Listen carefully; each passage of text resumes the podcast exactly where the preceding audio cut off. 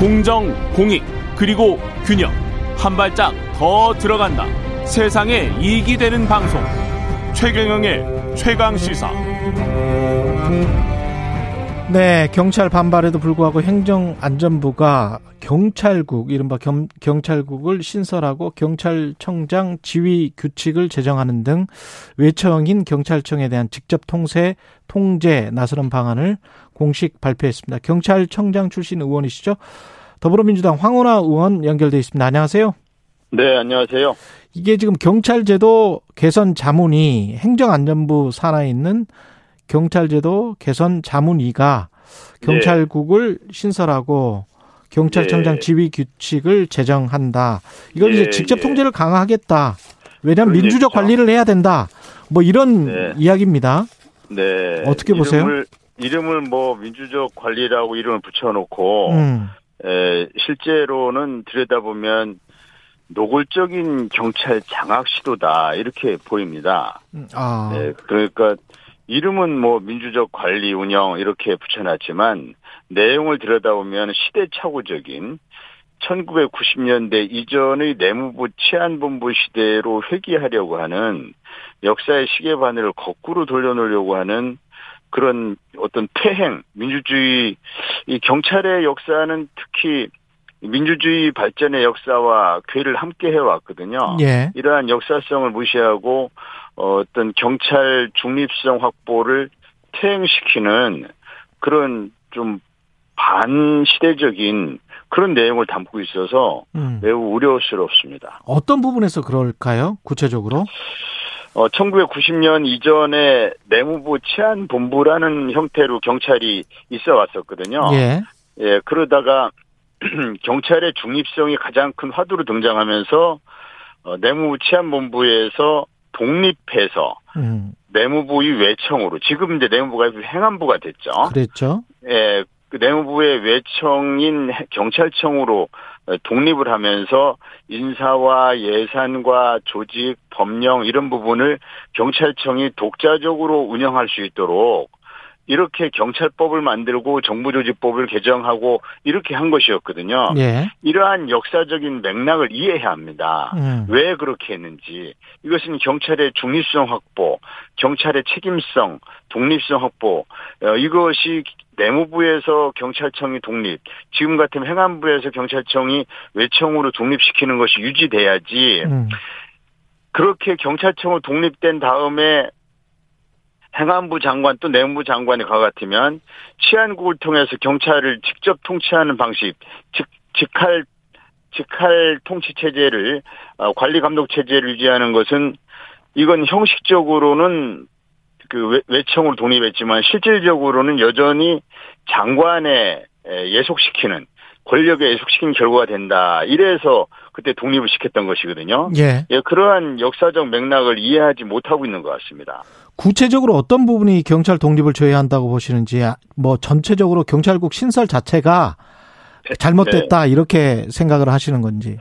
그렇습니다. 네, 경찰국 신설은 곧 그 행안부 장관이 경찰국을 통해서 예. 마치 법무부 장관이 검찰국을 통해서 검찰 조직을 관리하듯이 행안부 장관이 경찰국을 통해서 어 경찰 조직을 어저께 인사에서도 그랬던 것처럼 인사, 예산 등을 직접 관리하겠다는 것이거든요. 예. 그러면은 경찰의 경찰법에 규정된 그 경찰의 독립성, 중립성 또는 경찰위원회를 위한 통제 이러한 그 경찰 운영 제도의 근간이 완전히 바뀌는 것이거든요. 음. 어, 이것은 어 1990년에 왜 정부조직법을 개정하고 91년에 왜 경찰법을 제정해서 어, 경찰을 외청으로 독립시키고 어, 행안부 장관의 사무가 과거에는 치안에 관한 사무가 행안부 장관의 사무였는데 그 치안에 관한 사무를 행안부 장관 사무에서 삭제했었거든요. 음.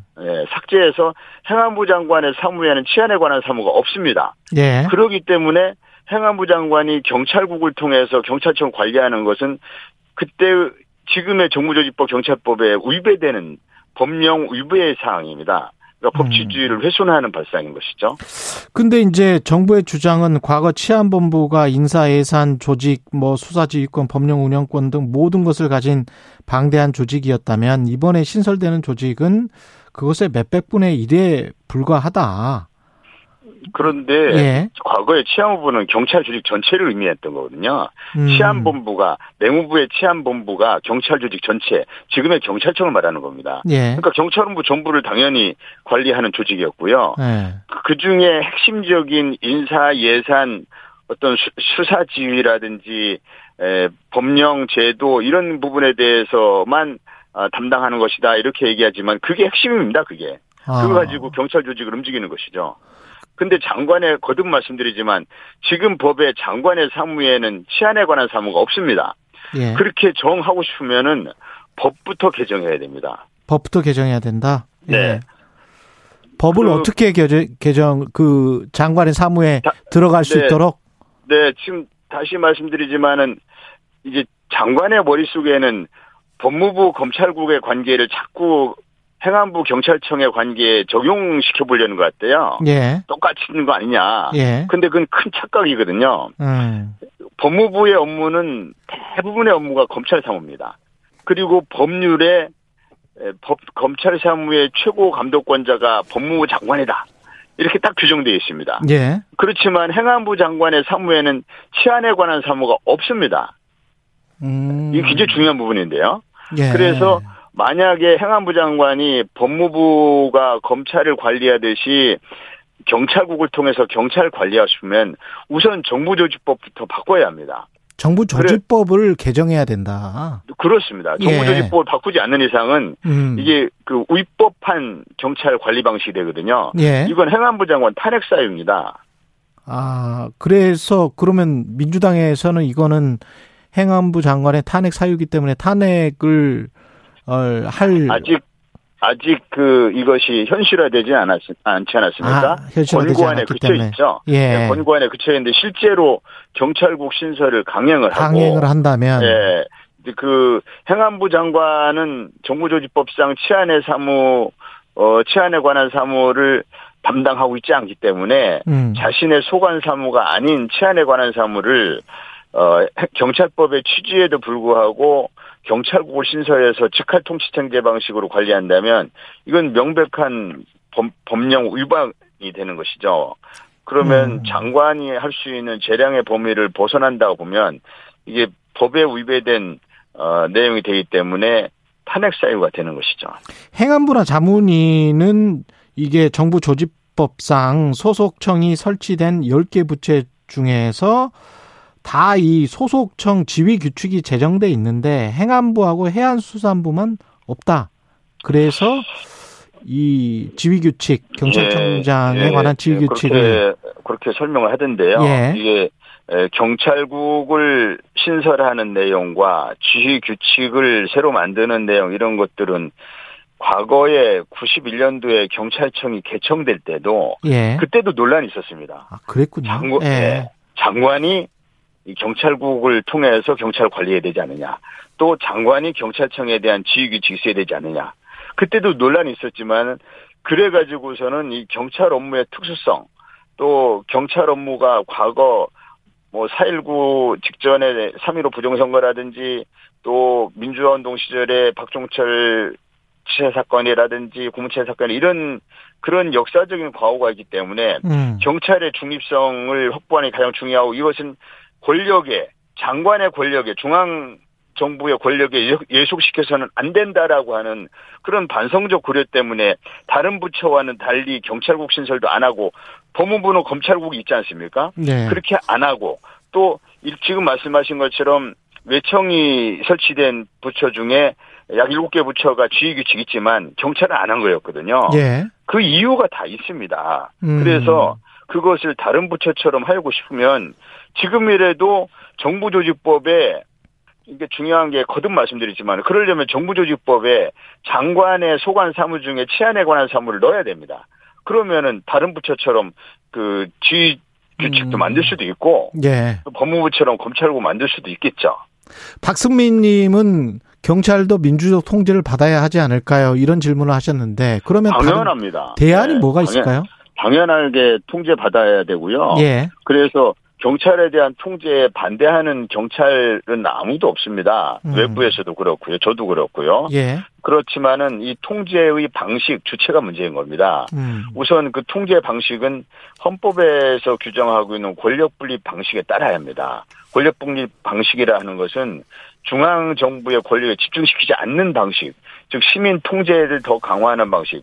경찰에는 경찰위원회, 인권위원회, 집회시위 자문위원회, 수사심의위원회, 시민감찰위원회 등 이미 시민적 통제기구가 많이 있습니다. 예. 이러한 기구들을 적극 활용하고 실질화될 수 있도록 기능을 부여하고 또 권한을 부여하면은 시민 통제가 제대로 작동이 되는 거거든요. 예. 이거를 과거에 포기했던 또는 음. 반성적 고려해서 폐지했던 장관의 직할 통치 방식 이거를 왜 30년이 지난 지금에 다시 도입하려고 하는 것인지 알겠습니다. 이것을 저는 음. 어, 이해할 수가 없습니다. 이것은 지금 어, 예, 1분밖에 안 남았어요.